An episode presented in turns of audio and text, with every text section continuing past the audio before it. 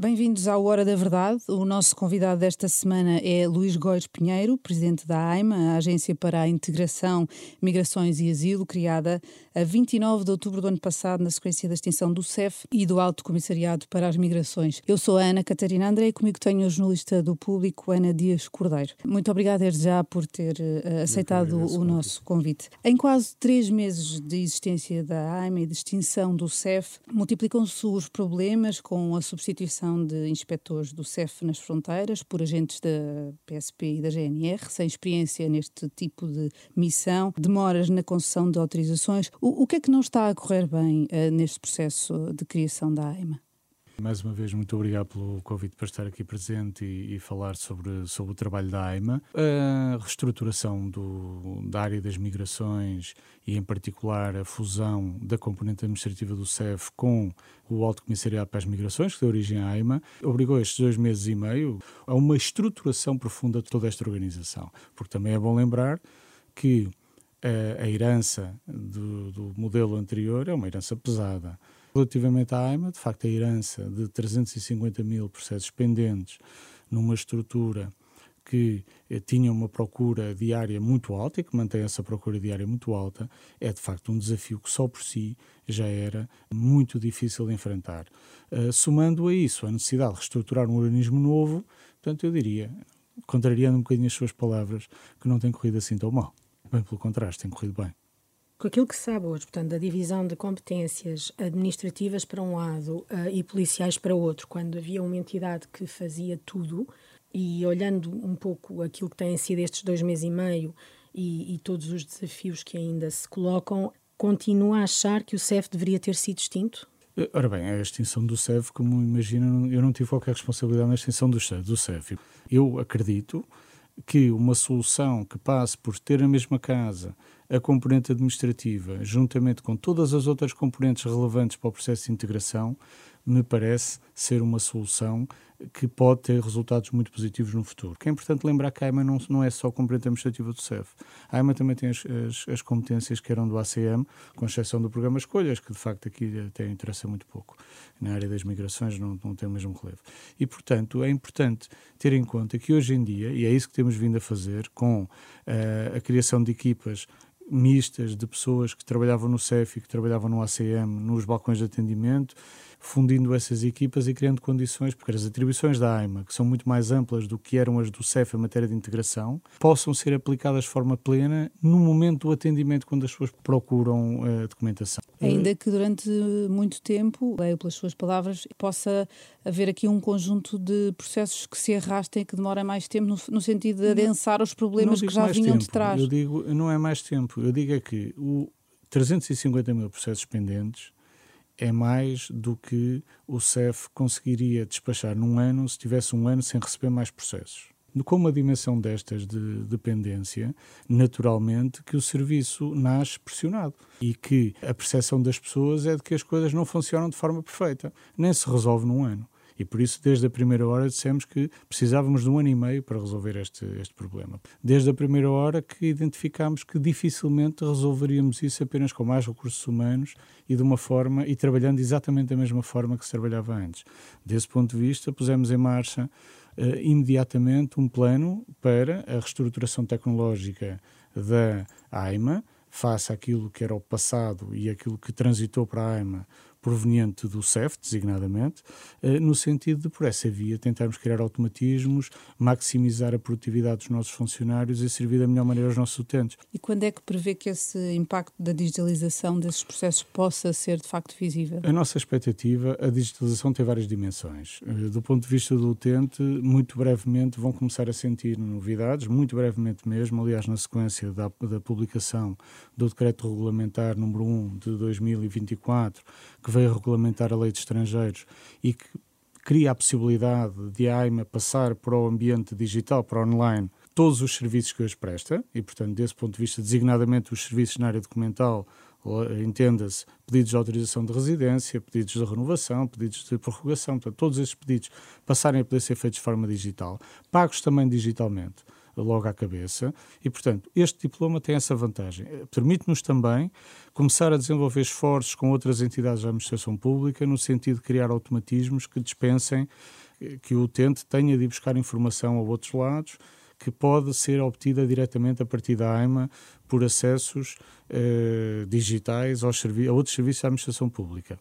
E ainda flexibiliza algumas regras que, que ajudarão seguramente no futuro. Mas a principal consequência desse diploma é que nos permitirá, muito brevemente, disponibilizar o portal para os primeiros serviços e depois, ao longo deste ano, o nosso objetivo é ter os principais serviços da AIMA todos na componente digital, e, portanto, permitindo às pessoas poderem recorrer aos serviços da AIMA por essa via. Agora, também há aqui uma questão que tem a ver depois com a capacidade instalada para os resolver. Ou seja, é essencial que também não se engane as pessoas e, portanto, disponibilizar uma entrada digital e depois não ter capacidade de resolver internamente, também não é resolver o problema a ninguém. Portanto, aquilo que pretendemos é, paulatinamente, ir criando vagas para esse atendimento adicional, disponibilizando os serviços online e criando maior velocidade no tratamento interno dos mesmos serviços, mudando a forma de trabalhar e também introduzindo digitalização nos processos internos.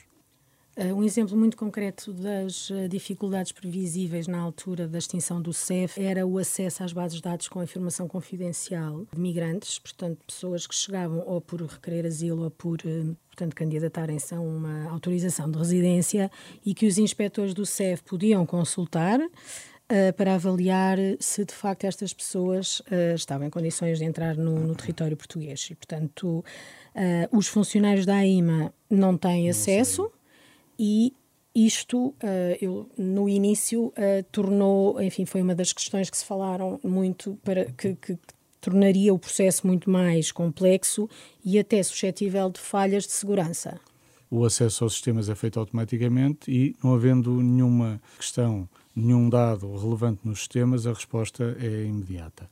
Quando há alguma uh, informação no sistema, que não tem que necessariamente ser negativa ou que obste ao processo, mas tem que ser analisada individualmente, é feita uma comunicação com a U C F E que faz essa informação, portanto, e que, e que analisa e que responde. Não encontro grande, grande perturbação, porque já antes, já antes os funcionários que tramitavam, também na verdade não eram os que faziam as consultas, porque quem tinha que fazer as consultas eram os inspectores que normalmente não estavam no atendimento e, portanto, é uma questão de organização. Tem havido também problemas novos, ou seja, que não são heranças uh, do passado, de, de, de, de, de, antes de vinte e nove de outubro, nem são, nem dependem, uh, enfim, de, da competência ou da dedicação de funcionários da AIMA que eram do A C M e que já o faziam. Portanto, estamos a falar uh, de situações de, de requerentes de asilo a dormirem no aeroporto, problemas aos quais a P S P e a AIMA também não, não, tão, não estão a ser muito claros sobre quem é que é responsável. No que se passa no aeroporto é que a lei prevê que quando uh, um cidadão que uh, é retido na fronteira pede asilo, ou por simplesmente um cidadão que pede asilo, que permaneça e que não tem condições para entrar em território nacional, tem que aguardar na área internacional uma resposta uh, da AIMA sobre a admissibilidade ou não do pedido. Para esse efeito, a lei estabelece um prazo de sete dias para a AIMA se pronunciar. Desde o início que percebemos que esses sete dias, que sendo cumpridos, eh, nos permitia garantir que cumpríamos a lei, poderiam deixar as pessoas numa situação de espera desnecessária, com tempo desnecessário. Portanto, o que é que fizemos? Desde a primeira hora, investimos de forma muito significativa no atendimento no aeroporto para garantir a redução muito significativa dos tempos que demoramos a tomar uma decisão e, neste momento, as decisões são, em regra, inferior a três dias. Mas e... ainda assim é aceitável que as pessoas fiquem três dias no aeroporto à espera? São três dias em que é necessário ouvir as pessoas, que muitas vezes carecem de um intérprete, aliás, a maioria das vezes de um intérprete específico da sua língua, muitas vezes são dialetos de países que, que não é muito fácil encontrar em Portugal eh, pessoas que possam servir de intérprete e, portanto, também depende muitas vezes até da própria disponibilidade e do horário desses intérpretes e implica a entrevista, implica a decisão, decisão essa que é emitida pelo Conselho Diretivo da AIMA e volto a lembrar que ainda assim está a ser emitida em menos de três dias. Quanto ao, às condições de alojamento, há pouco que, que a AIMA possa fazer, a não ser de facto procurar, tentar que elas vão melhorando eh, por razões que não têm a ver exclusivamente com estes cidadãos, que são na verdade muito poucos os que lá se acumulam a aguardar uma resposta da AIMA. A maior parte das pessoas que se encontram no aeroporto a aguardar uma decisão sobre o seu pedido de asilo, que também não são todas as que lá estão, uh, são cidadãos que estão a aguardar uma decisão judicial porque impugnaram uma decisão da AIMA, e, portanto, e, e essa é provavelmente a principal razão porque há uma saturação do, do estabelecimento gerido pela P S P, poderia servir para esse alojamento, o estabelecimento equiparado a centro de alojamento temporário do A S I T, que está uh, lotado por duas razões. Por um lado, porque também são lá alojados as pessoas que pura e simplesmente são paradas na fronteira enquanto aguardam o voo de regresso e que não pediram asilo. Todas as pessoas que reagem judicialmente com todo o direito perante uma decisão da AIMA têm que aguardar a decisão judicial, que é, como imaginam, muito mais demorada do que a decisão da AIMA. Estou convencido que, se fosse possível as pessoas terem apenas de, de aguardar um máximo de três dias no aeroporto, que haveria mas, condições de alojamento esse, já hoje esse, em condições para todas. A pergunta é se é aceitável e quem é que responde por esta situação, Ao, se é a AIMA ou se é a P S P o, que, que, uh, que está a fazer o controle de fronteiras. A lei determina esta regra e a P S P entende que, salvo em situações, imagino eu, contadas, porque, mas foi pelo que vi na comunicação social, que não foi transmitido isso pelos próprios, só pode emitir um visto de entrada nas condições em que a lei lhe permite. E, portanto, o entendimento deles é que não tem possibilidade de permitir a entrada em território nacional destes cidadãos sem que haja uma, uma decisão da AIMA ou depois uma decisão do judicial. E esta segunda parte, volto a dizer, é aquela que efetivamente eh, cria maiores constrangimentos. Também é importante lembrar que o S E F, durante a maior parte da sua existência, procedeu exatamente da mesma maneira e que mudou o procedimento apenas e só durante a Covid. O que motivou a decisão de deixar entrar as pessoas que estavam a acumular-se no E S I T, em números muito semelhantes aos que se encontram hoje, mas nessa altura eram alojados no E S I T. A decisão de os deixar entrar em território nacional foram questões relacionadas com a saúde pública. Há relatos de pessoas a dormir em condições desumanas, há histórias de exploração e de tráfico humano em setores como a agricultura, migrantes a dormir na rua. Considera que o acolhimento, ou o critério de acolhimento de entrada de migrantes em Portugal, deveria ser mais apertado, como forma de garantir que, de facto, o país tem condições para acolher estas pessoas que nos procuram? Bem, a AIMA deve obediência à lei, não é? E o que a lei determina é o que a AIMA fará, ou pelo menos procurará fazer. E se conseguir fazer isso da forma mais célere e eficaz possível, seguramente será um passo muito decisivo. Agora, o que é mesmo relevante para evitar que haja situações de precariedade por parte dos cidadãos estrangeiros que residem em Portugal é garantir o mais rapidamente possível a sua integração plena. E por isso é que desde a primeira hora definimos quatro prioridades na AIMA. A primeira prioridade é claramente a questão documental. É fundamental que, de forma muito empenhada, às vezes até de forma obsessiva, continuemos este caminho que, temos, que estamos a trilhar no sentido de procurar resolver os processos pendentes e criar condições para que no futuro a AIMA não volte a acumular pendências, designadamente por ter uma capacidade de reagir a picos de procura que, como sabemos, são muitas vezes súbitos e não totalmente previsíveis. Em segundo lugar, criar condições para promover a aprendizagem da língua portuguesa. E durante este trimestre, aliás, como já foi dito e eu aqui reafirmo, uh, será lançada uma nova estratégia para a promoção da aprendizagem da língua portuguesa em Portugal, que envolve diversos, estamos a trabalhar nela desde o início, com diversos organismos da administração pública, com diálogo com o setor social, com o diálogo com as associações, com todas as entidades que possam dar um contributo positivo para encontrarmos uma, um quadro que nos permita regular a elevação e a promoção da aprendizagem da língua portuguesa para os próximos quatro anos. Esse instrumento eh, estratégico será também acompanhado de um instrumento operacional para os primeiros dois anos, que determina um conjunto de medidas muito concretas, algumas para executar já durante o ano de dois mil e vinte e quatro. Portanto, a par da, da promoção da aprendizagem da língua portuguesa, a AIMA tem também, enfim, pensado alguma, algum mecanismo para proteger os direitos destas, destas pessoas, ou de, enfim, que haja entidades no terreno que garantam que estas pessoas não são, de facto, exploradas. A terceira prioridade que, que a AIMA definiu é, no fundo, dar aqui um empurrão decisivo a uma agenda de emprego digno, é, onde se enquadra, e a nossa prioridade estabelecida foi a, a aceleração dos processos de reconhecimento de qualificações e competências, é verdade, e essa é, é a prioridade, porque tem havido um esforço ao longo dos anos de melhorar e agilizar o reconhecimento das qualificações, mas a verdade é que os, as associações de migrantes e os migrantes com que temos falado continuam a queixar-se de grandes dificuldades.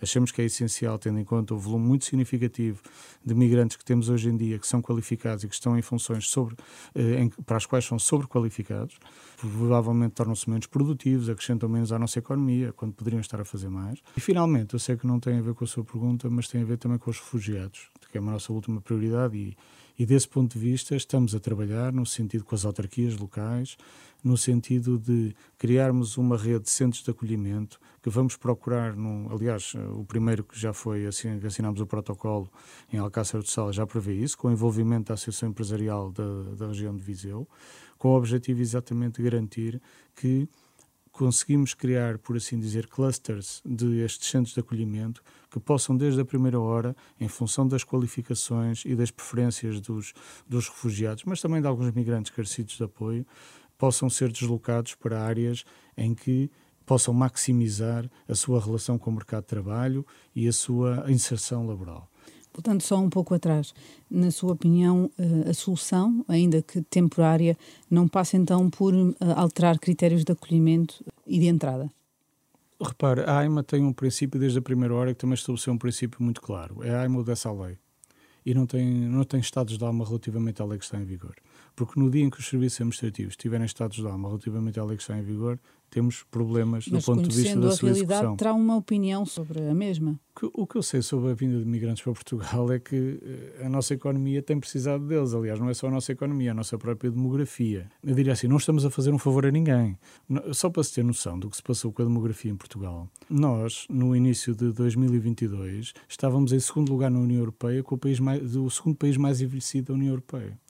Portanto, é uma situação dramática do ponto de vista demográfico. É inquestionável que os dados de facto mostrem que nós precisamos de migrantes a, a, Não, a vários isso, níveis, a nível económico, a nível demográfico. Que, que Portugal dizer, precisa de migrantes. Mas precisa, mas precisa às mas vezes há a questão dimensão, das condições de acolhimento. Mas precisa às é? vezes numa dimensão que eu acho que, que, que não é de todo conhecida na sua plenitude. Tudo isso é conhecido e se justifica, mas a questão aqui é as condições que se estão a generalizar em que muitos migrantes vivem. Não dá sequer para constituírem família ou trazerem as suas famílias, nem para trabalhar, nem para ter um trabalho estável.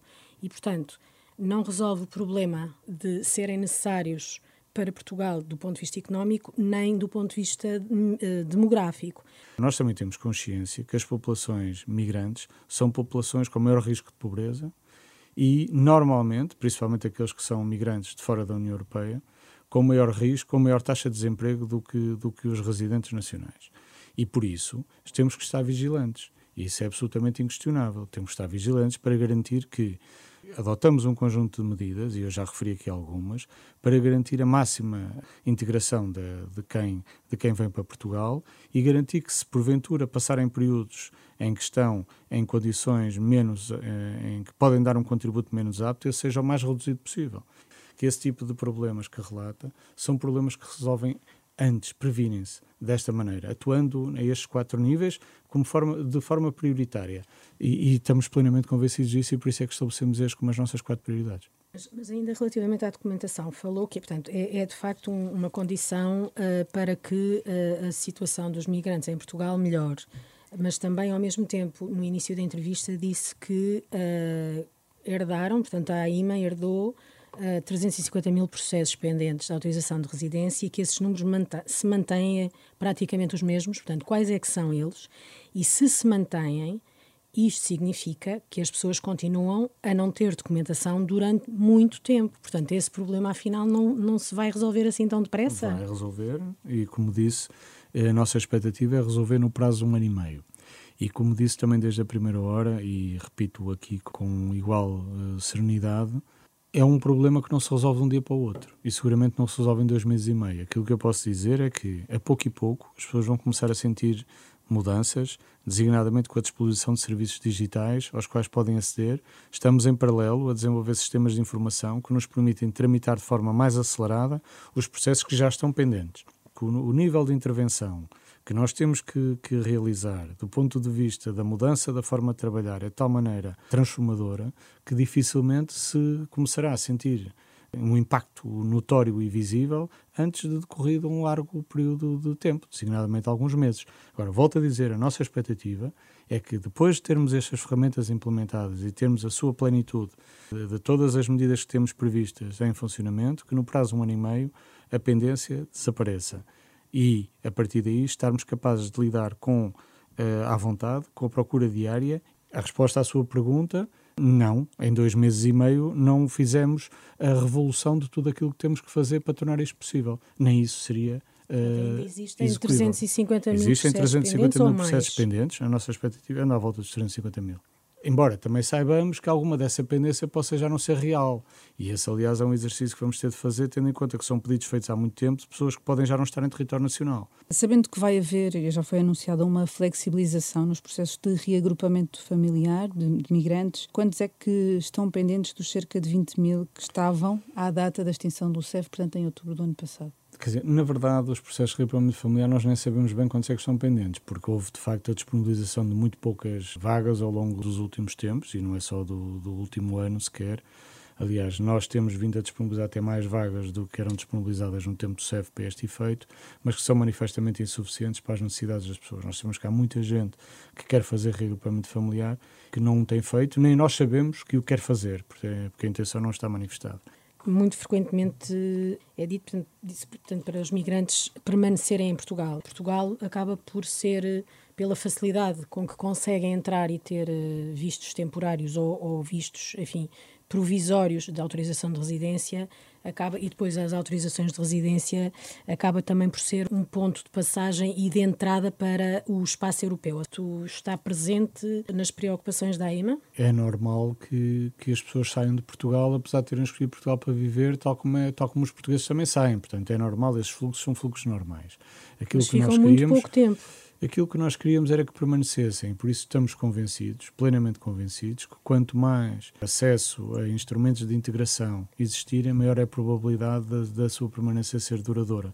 Em novembro do ano passado, ou seja, menos de um mês depois da criação da AIMA, já tinham entrado cento e setenta e seis processos contra a agência nos tribunais administrativos e fiscais por intimação para a defesa dos direitos, liberdades e garantias. Qual é o balanço atual deste, destes processos? Os processos em geral, nós, nós procuramos, quando, quando somos notificados por tribunal para, para a adoção de determinado comportamento, claro que o, que o executamos. Portanto, é, é o que é o que é. Agora também não é novidade para ninguém, para ninguém que o recurso a tribunal para impor uma decisão é uma, é um, uma prática que não se iniciou com a AIMA, não é? E que seguramente não, não decorre de atrasos de processos que se iniciaram durante a existência da AIMA.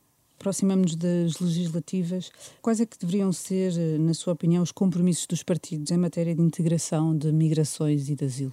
Bem, eu ficaria muito feliz se os partidos adotassem, todos eles nos seus programas, as quatro prioridades que aqui referi hoje. Portanto, a prioridade à, à resolução da questão documental, a prioridade à promoção da aprendizagem em língua portuguesa, a prioridade a uma agenda de emprego digno com um grande enfoque na, na agilização do reconhecimento das qualificações e das competências e a promoção da integração eh, e da inserção laboral dos refugiados e imigrantes em situação de perigo. Muito obrigada. Eu é que agradeço.